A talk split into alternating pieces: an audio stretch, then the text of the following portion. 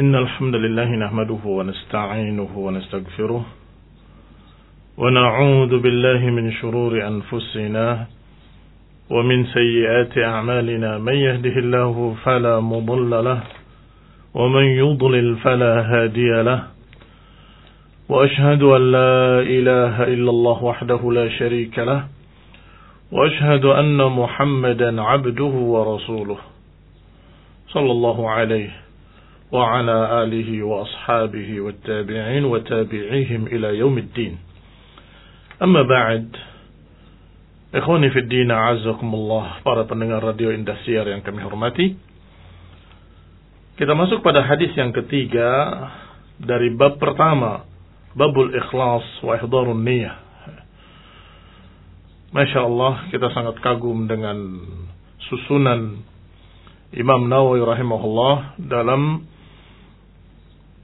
menyulam atau menyusun mutiara-mutiara hikmah dari Quran dan Sunnah dengan tataan yang sangat rapi dan bagus. Dikumpulkan dalam babul ikhlas ayat Allah Subhanahu wa taala tentang keikhlasan. Wa ma umiru illa liya'budullah mukhlishina lahuddin. Bahwa kita tidak diperintah kecuali untuk beribadah dengan ikhlas. Dibawakan pula ayat yang berkait dengan masalah bahwa yang diterima oleh Allah Subhanahu wa taala bukan dagingnya, bukan darahnya dari korban-korban kalian, tetapi apa yang ada di dalam dada, yaitu ketakwaan. Itu pada ayat kedua. Demikian pula pada ayat ketiga tentang masalah Allah Maha melihat. Qul in tukhfu ma fi sudurikum au tubdu ya'lamhu Allah. Katakan apa yang kalian sembunyikan dalam dada-dada kalian ataupun yang kalian tampakkan semua Allah tahu. Artinya ketiga ayat ini barakallahu fikum disusun oleh beliau masing-masing memiliki satu sisi pandang dalam keikhlasan. Yang pertama perintah untuk ibadah dengan ikhlas. Yang kedua ilmu bahwa yang akan dilihat oleh Allah dan akan diterima oleh Allah adalah ketakwaan dalam hati berapapun engkau infakkan sebesar apa pun kalau nggak ada keikhlasan, nggak ada nilainya. Itu ayat kedua. Ayat ketiga, berita bahwa Allah maha mengetahui apa yang ada di dalam dada. Yang artinya bahwa niat itu dalam hati. Keikhlasan itu di dalam hati. Maka apa yang ada dalam hati itu yang Allah nilai nantinya. Barakallahu fiikum.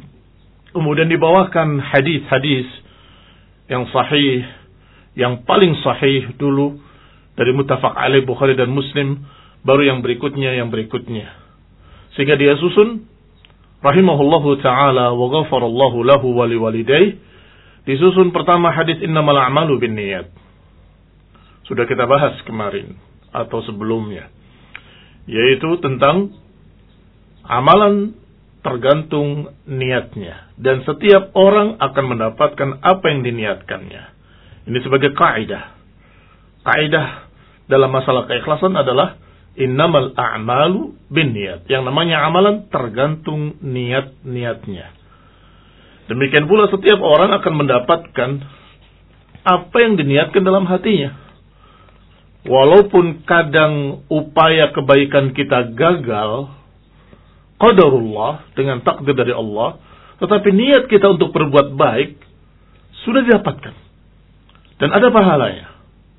Ini Masya Allah, kaidahnya, walikul limri'in manawa. Setiap orang akan mendapatkan apa yang diniatkannya. Baru kemudian disusun oleh beliau untayan mutiara berikutnya. Hadis dari Rasulullah SAW dari Ummul Mukminin Aisyah radhiyallahu taala anha sebagai contohnya yaitu ketika Rasulullah SAW berbicara memberitakan ada tentara pasukan yang akan menyerang Ka'bah, tiba-tiba di tengah padang pasir Allah tenggelamkan ke dalam bumi. Aisyah bertanya, "Ya Rasulullah, bukankah di tengah mereka ada pelayan-pelayan, ada uh, penggembala-penggembala yang biasa menuntun dan mengurusi ternak-ternak mereka? Ada orang-orang yang tidak berkait dengan mereka. Ikut tenggelam? Kata Nabi, iya, ditenggelamkan min awalihim ila akhirihim. Tetapi akan dibangkitkan sesuai dengan niat-niatnya. Ini juga berita faedah ilmu dari Rasulullah SAW yang sangat-sangat-sangat bermanfaat. Yaitu bahwa kadang-kadang terjadi satu bencana, tetapi bagi sebagian sebagai adab, tapi bagi sebagian yang lain sebagai ujian. Atau bisa jadi sebagai penghapus dosa-dosanya atau bisa jadi dengan tergantung masing-masing keadaan mereka dan akan dibangkitkan nanti dengan niat-niatnya. Maka kita masuk sekarang pada hadis yang ketiga yang juga dari Aisyah radhiyallahu taala anha.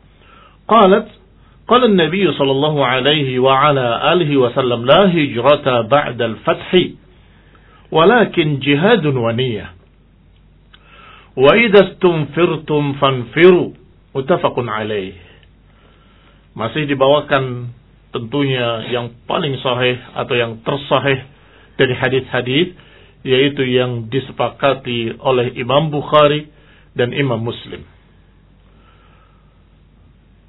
Qala dikatakan di dalam hadis ini bahwa Nabi SAW menyatakan tidak ada hijrah setelah Al-Fathu. Al-Fathu di dalam tafsir ayat Allah Subhanahu wa taala, "Inna fatahna laka fathan mubina." Sesungguhnya kami telah membukakan untukmu dengan pembukaan yang sangat jelas. Ada dua tafsir. Tafsir yang pertama bahwa yang dimaksud dengan al-fathu adalah perjanjian Hudaybiyah. Tafsir yang kedua ada bahwa al-fathu adalah uh, dibukanya kota Mekah. Karena memang kedua-duanya merupakan al-fatah. Kedua-duanya merupakan kemenangan dan pembukaan. Adapun yang pertama yaitu perjanjian Hudaybiyah dikatakan al-fathu karena ketika terjadi perjanjian Hudaybiyah yang di antara isinya adalah bahwa berhenti berperang 10 tahun maka terbuka dakwah untuk seluruh Arab dan sekitarnya dan untuk seluruh penjuru dunia.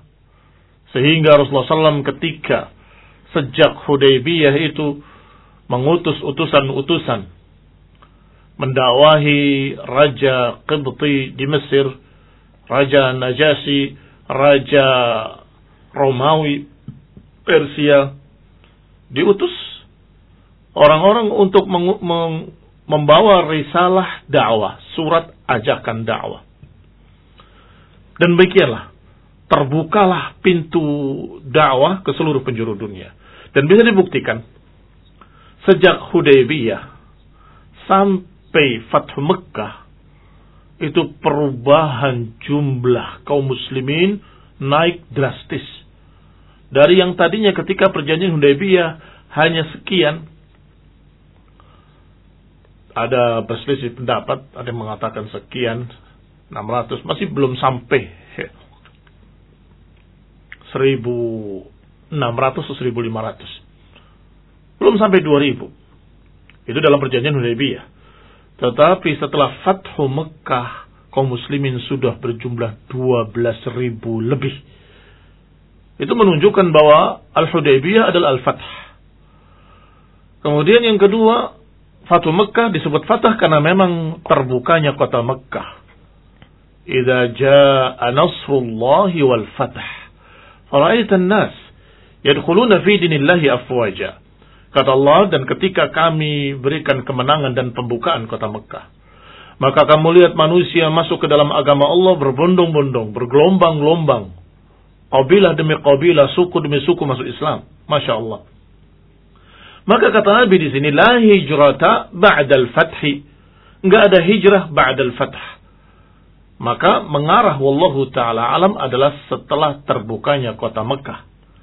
Bahwa setelah terbukanya kota Mekah tidak ada lagi kewajiban hijrah. Sebagaimana disebutkan oleh Ibnu Allan ketika mensyarah Riyadus Salihin, kata Ibnu Allan rahimahullah, la hijrata ilal madinati wajibah ala man amana wa amina ala dinihi ba'dal fathi Makna hadis ini kata beliau, tidak ada hijrah ke Madinah. Enggak ada hijrah ke Madinah. Atas siapa yang beriman dan dalam keadaan aman di negerinya, tidak ada kewajiban untuk hijrah ke Madinah. Ba'dal fathi. Artinya kewajiban hijrah ke Madinah secara khusus sudah tidak ada. Karena para ulama menyatakan bahwa kewajiban hijrah dari tempat yang dia tidak bisa menegakkan agamanya ke tempat yang dia bisa menegakkan agamanya, maka tetap diperintahkan. Karena ayatnya masih berlaku. Ketika mereka-mereka terbunuh dalam keadaan di tengah-tengah orang kafir, Allah katakan, Alam takun ardullahi wasi'atun, fatuhajiru fiha.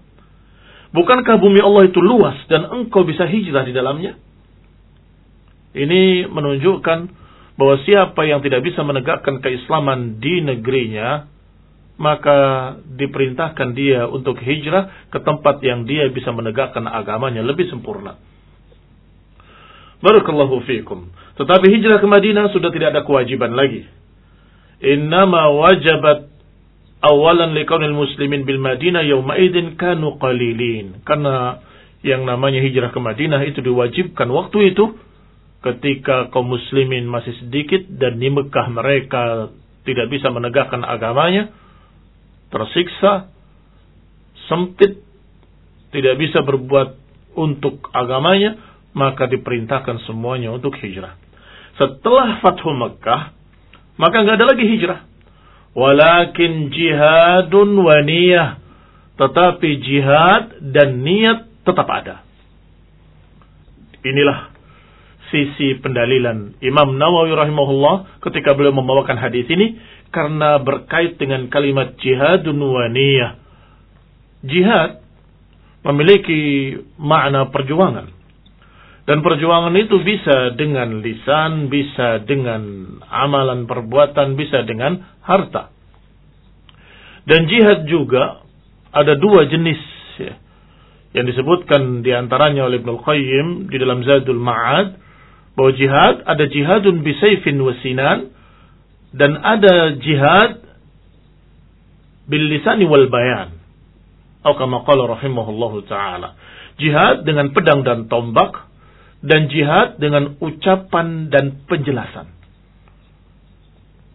Barakallahu fiikum. Kedua-duanya disebut jihad. Kalau jihad yang pertama dengan Saif Sinan sudah ma'ruf, masyhur maknanya adalah perang. Perang melawan orang-orang kafir yang menghalangi dakwah, yang menghalangi tauhid, yang menghalangi ajaran Rasulullah SAW. Sedangkan yang kedua, bilisani wal bayan, adalah dengan dakwah menjelaskan keislaman atau menjelaskan agama ini, menerangkannya dan membantah orang-orang yang membuat pengkaburan-pengkaburan, ini juga jihad. Karena memang kaum muslimin diserang dari dua arah. Secara fisik kadang-kadang. Tetapi kadang-kadang yang lain secara wazul fikri. Perang pemikiran. Kalau diserangnya, dihalanginya dengan fisik, maka kita pun melawannya dengan fisik. Kaum muslimin adalah para pemberani. Kaum muslimin seharusnya adalah orang-orang yang siap untuk menjadi tentara-tentara Allah yang membela agamanya. Dari serangan-serangan orang-orang kafir. Tetapi yang sering terjadi justru bukan perang secara fisik. Tetapi ghazul fikr. Perang fikir mereka akan melancarkan tuduhan-tuduhan terhadap Islam. Islam ajaran yang begini, Islam ajaran yang begitu, agama Islam mengajarkan terorisme, ajaran Islam mengajarkan begini, tuduhan-tuduhan palsu. Yang tentunya juga harus kita bela agama ini dengan apa? Dengan lisan wal bayan, dengan lidah, ucapan-ucapan tentunya, dan penjelasan-penjelasan dan juga dengan tulisan-tulisan tentunya termasuk di dalamnya. Subhanallah, kalau dibandingkan jihad pertama secara fisik dan jihad kedua, mana yang lebih tinggi? Ikhwan ibn a'azakumullah. Kata Syekhul Islam Ibn Taimiyah rahimahullah, beliau menyatakan bahwa jihad yang pertama disebut jihadul awam. Sedangkan jihad yang kedua disebut jihadul khawas Awam bukan bahasa Indonesia artinya orang awam begitu bukan. Walaupun ada sedikit kesamaan makna. Awam dalam artian umum. Jihad umum. Artinya setiap orang yang tidak cacat, normal bisa mengangkat senjata pedang dan tombak, maka dia bisa perang. Bisa berjihad dengan jihad pertama. Tetapi jihad kedua, kata beliau rahimahullah, jihadul khawas. Jihad orang-orang khusus. Tidak bisa dilakukan kecuali oleh ahlul ilmi. Tidak bisa dilakukan kecuali oleh para ulama. Orang-orang yang memiliki ilmu. Maka ini jihadul khawas. Jihadnya orang-orang khusus. Ikhwan ibn a'azakumullah. Maka jihad yang kedua ini tentunya pada waktunya maka ini adalah perkara yang sangat istimewa karena tidak bisa dilakukan kecuali orang-orang tertentu saja. Pengkaburan-pengkaburan dan syubhat-syubhat tidak bisa dibantah oleh orang-orang yang tidak memiliki ilmu.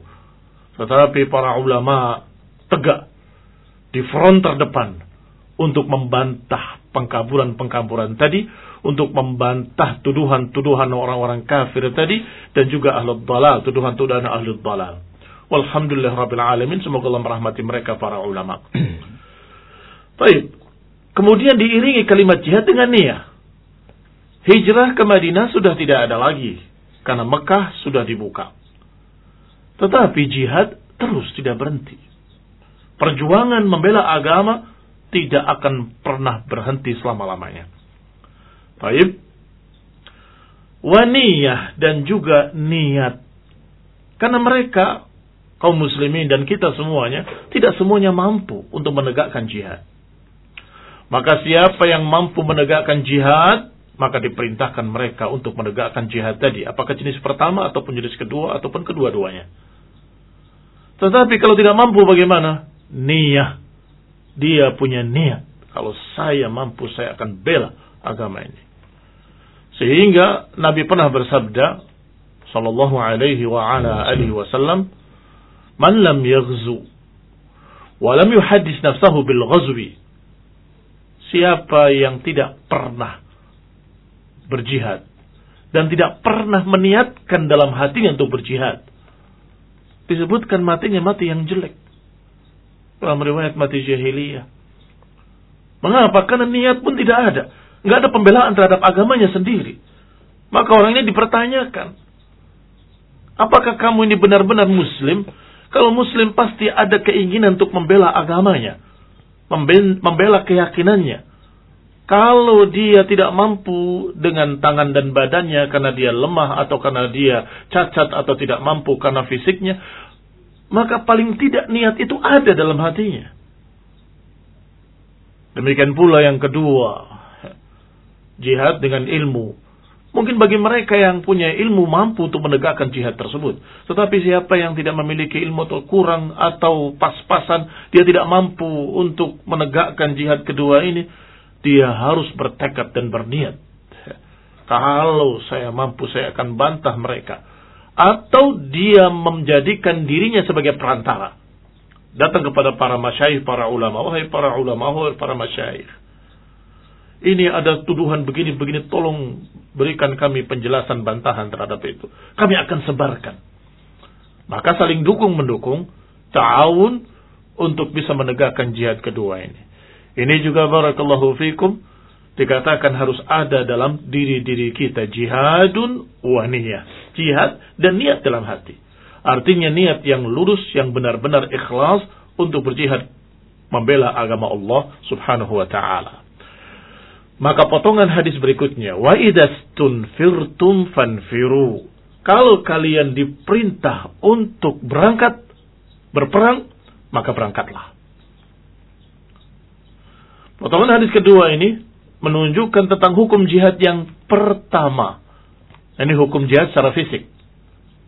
Dengan kata lain, apa hukumnya perang melawan orang-orang kafir ini tadi. Disebutkan idastun firtum jika kalian diperintah oleh penguasa kalian untuk berperang maka berangkatlah Ikhwan fillah azakumullah kaum muslimin rahimani wa rahimakumullah disebutkan ay tulibtum lil khuruji ilal jihad au nahwihi. Idastunfirtu maknanya kalau kalian diminta diperintah disuruh untuk berperang maka berangkatlah berperang. Inilah yang menyebabkan para imam-imam ahlus sunnah dalam kitab-kitab mereka bahkan kitab-kitab akidah kitab usul sunnah kitab prinsip-prinsip sunnah selalu masukkan bab khusus. Satu bab Al-jihadu madin ma'al imam. Baran kana au fajira. Bahwa jihad tetap berlangsung bersama penguasa. Apakah mereka orang baik atau orang jelek. Artinya tidak bisa sembarangan begitu. Ini perang jenis pertama ya. Perang, uh, maksud saya jihad jenis pertama yaitu perang. Berbeda dengan yang dengan ilmu wal bayan, maka semua orang berkewajiban untuk menyampaikan semampunya Sesuai dengan hadis, balighu anni walau ayat. Sampaikan dariku walaupun satu ayat. Tetapi yang pertama ini berkait dengan nyawa. Berkait dengan perkara-perkara yang besar. Sehingga disebutkan di antara contohnya adalah dalam kitab Aqidah Tahawiyah. Oleh Abu Ja'far Tahawi rahimahullah. Menyatakan al-jihadu maudin ma'al imam. Bahwa jihad itu tetap berlangsung bersama imam. Baran kana au fajira. Apakah imam itu orang yang baik atau orang yang jelek? Selama mereka muslim, maka jihad bersama mereka tetap berlangsung. Yang kedua, kita dapatkan juga dari potongan hadis terakhir ini, dastun firtum fanfiru, kita mendapatkan hukum jihad tidak selalu sama. Pada saat tertentu, jihad itu tidak sampai kepada wajib. Jihad yang pertama saya maksud perang. Tetapi kapan jadi wajib? Fardu ain. Jadi wajib fardu ain kalau sudah ada tanfir. Kalau idas tunfirtum fanfiru kata Nabi.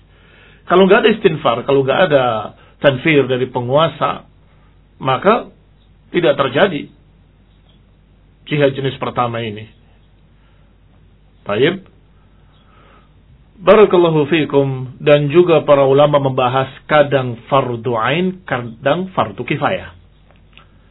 Fardu kifayah ketika memang dicukupkan dengan sebagian orang cukup maka selesai sudah kewajiban kaum muslimin terwakili oleh tentara kaum muslimin.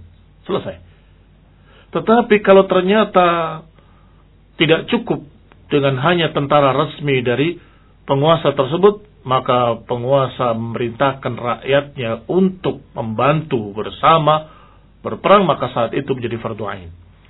Atau beberapa ulama juga menyatakan kalau orang-orang kafir tadi atau musuh-musuh Allah tadi sudah masuk ke negeri, maka tidak ada alasan lagi saat itu semua orang laki-laki dewasa tidak cacat, maka mereka wajib untuk membela kaum muslimin, membela agamanya, membela negerinya, ini membela negeri muslimin. Ikhwan ibn a'azakumullah kaum muslimin yang saya hormati, para pendengar yang berbahagia.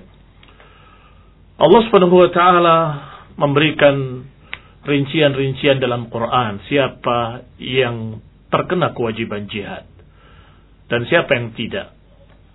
Sudah kita sebutkan sedikit tadi, laki-laki dewasa dan tidak cacat. Karena Allah SWT menyatakan laisa 'alal a'ma harajun wala 'alal a'raj harajun wala 'alal marid haraj.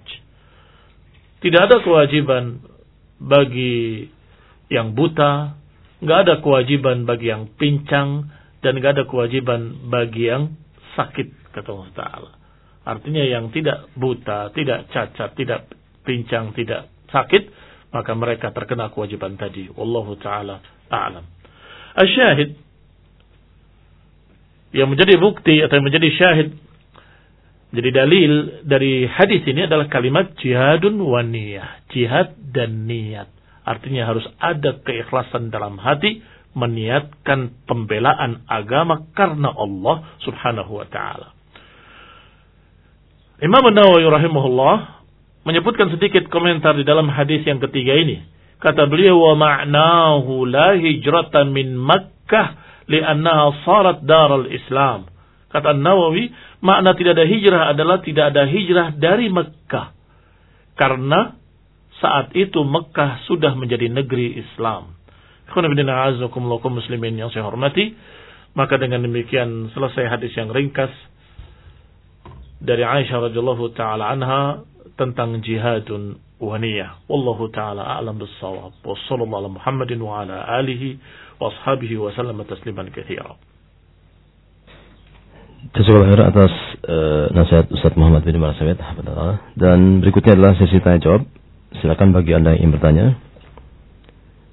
Ya, baik. Kita akan ikuti pertanyaan-pertanyaan dari pendengar. Bismillah dari dari seorang pendengar ya. Bismillah, Assalamualaikum warahmatullahi wabarakatuh. Afan Ustaz, pertanyaan tidak sesuai dengan materi. Mau bertanya bagaimanakah hukum dan masa nifas wanita yang melahirkan dengan cara sesar? Atas penjelasannya, jazakumullah khairan. Hukum nifas bagi wanita yang melahirkan secara normal ataupun secara sesar tidak berbeda. Karena darah itu adalah darah nifas. Walaupun di sesar, tetap setelah selesai sesar, darah itu akan keluar. Sejenis haid atau seperti haid dia akan keluar terus dan biasanya kurang lebih 40 hari. Maka hukumnya sama. Cuma ada pertanyaan dari beberapa orang yang lain, katanya setelah sesar biasanya lebih ringkas, lebih pendek. Artinya baru 20 hari sudah berhenti misalnya. Atau 25 hari sudah berhenti. Kalau memang sudah berhenti dan terbukti benar-benar berhenti, maka dia sudah bersih dari nifasnya. Maka dia kembali sholat, kembali berpuasa seperti seorang yang bersih. Tetapi saya katakan dengan tekanan benar-benar bersih. Karena beberapa wanita mengira bahwa dia bersih. Dia sholat. Setelah sholat dia lihat. Ternyata masih keluar lagi. Kadang sehari itu tidak keluar. Besoknya keluar lagi. Mengapa demikian? Karena sungguhnya itu bukan benar-benar berhenti, tetapi keluarnya sedikit. Karena keluarnya sedikit maka dia masih tertahan di dalam rahimnya. Kalau tertahan di dalam rahimnya maka dia sepertinya tidak tidak haid. Padahal di dalamnya ada itu tertumpuk di situ darah sedikit demi sedikit. Setelah agak banyak dia akan keluar begitu. Sehingga beberapa uh, guru-guru kita mengajarkan untuk memeriksanya sampai agak masuk dengan jari atau dengan dengan kain. Kalau dalamnya masih ada, maka dia masih haid. Uh, maaf, masih nifas. Wallahu taala a'lam. Baik Ustaz, berikutnya dari 0812 95 sekian sekian sekian. Afan Ustaz, apabila kita menjadi makmum masbuk setelah satu rakaat, eh, setelah satu rakaat imam salam. Terus kita melanjutkan ke rakaat kedua. Lalu ada orang yang ikut bermakmum ke kita, apakah kita merubah niat kita?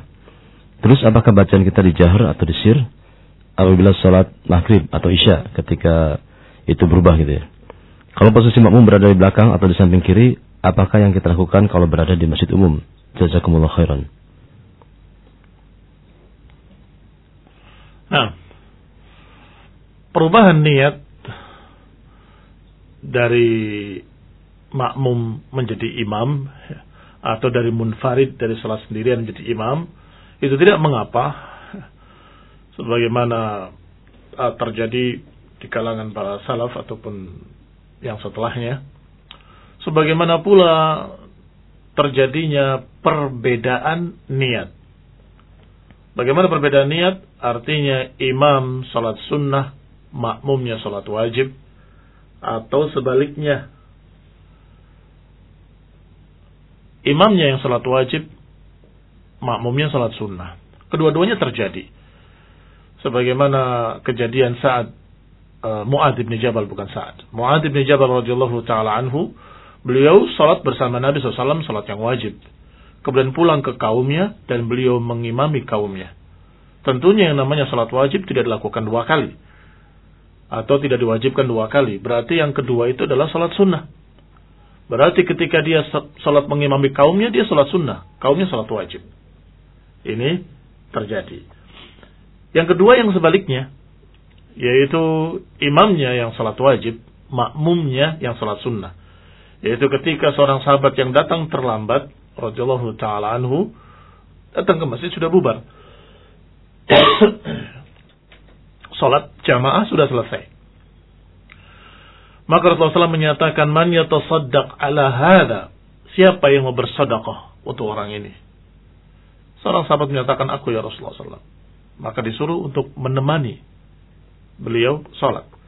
Yang terlambat tadi sholat sebagai imam sholat wajib, sedangkan diikuti di sebelahnya oleh makmum tadi sebagai sedekah. Dan dia sholat sunnah, karena dia sudah sholat wajib. Maka dia sholat sunnah. Berarti terjadi kedua-duanya.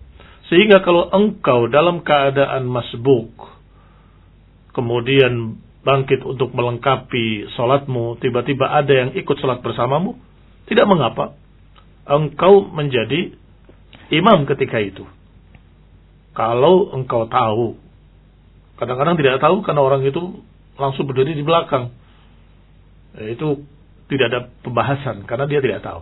Kalau sudah tahu ada yang ikut di belakangnya, maka dia menjadi imam saat itu dan niatkan sebagai imam sehingga kalau sholatnya sholat jahar, maka jaharkan bacaannya.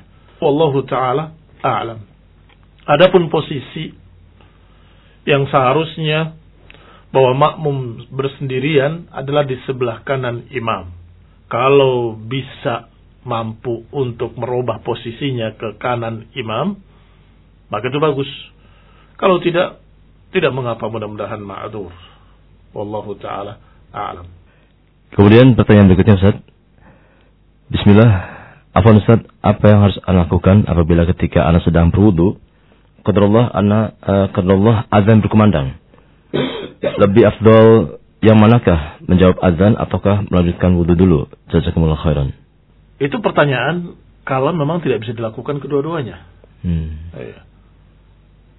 Kalau bisa dilakukan kedua-duanya, nggak perlu pertanyaan ini toh. Kalau misalnya sholat dengan adzan, kita mau sholat nah, masjid dengan adzan. Mungkin, mungkin iya. bermasalah yeah. karena ini nggak mungkin sholat jawab adzan.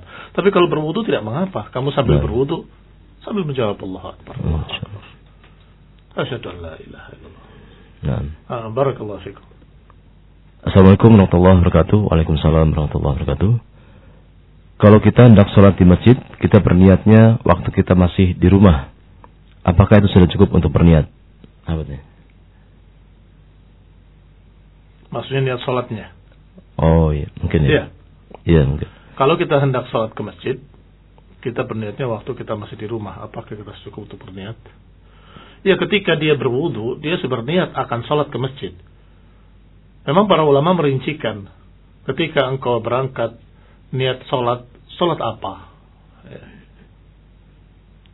Kemudian setelah itu dia sebagai apa? Sebagai imam atau sebagai makmum? Rincian-rincian itu dibahas oleh para ulama dan semua harus ada dalam hati kita. Itu yang dijuluki dengan ihdorun niyah oleh Imam Nawawi dalam judulnya. Ihdorun niyah, menghadirkan niat. Sehingga dalam hati itu harus ada. Kamu ke masjid mau ngapain? Mau sholat. Kemudian sholatnya sholat apa? Sholat asar.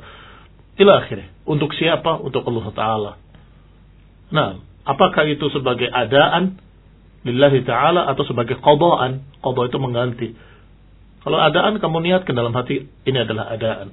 Rincian-rincian itu barakallahu fikum paling tidak kamu dalam keadaan sadar, tahu dalam hatimu bahwa ini saya kerjakan sebagai penunaian ibadah kepada Allah Subhanahu wa taala.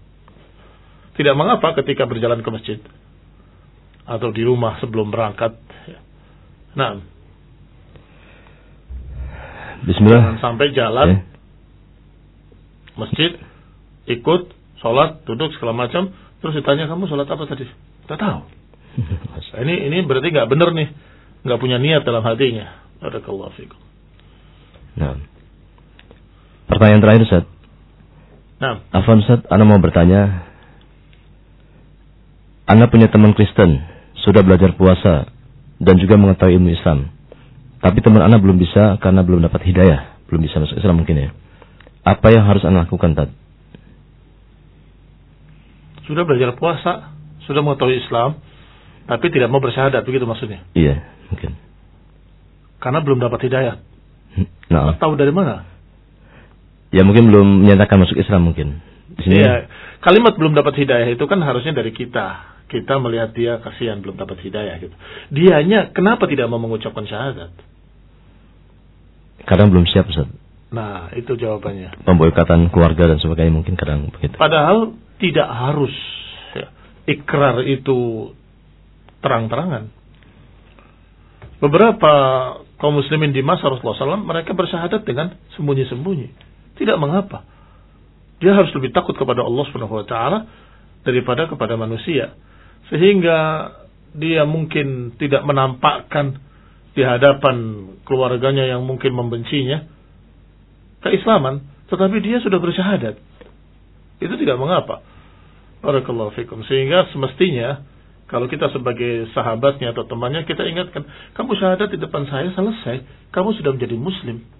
Nah, Untuk resminya itu nomor dua, untuk KTP, untuk dipersaksikan kepada kaum muslim sebagainya. Itu nanti ketika memang sudah siap dan mampu dan kondisinya juga situasinya sudah bisa mendukung, silakan.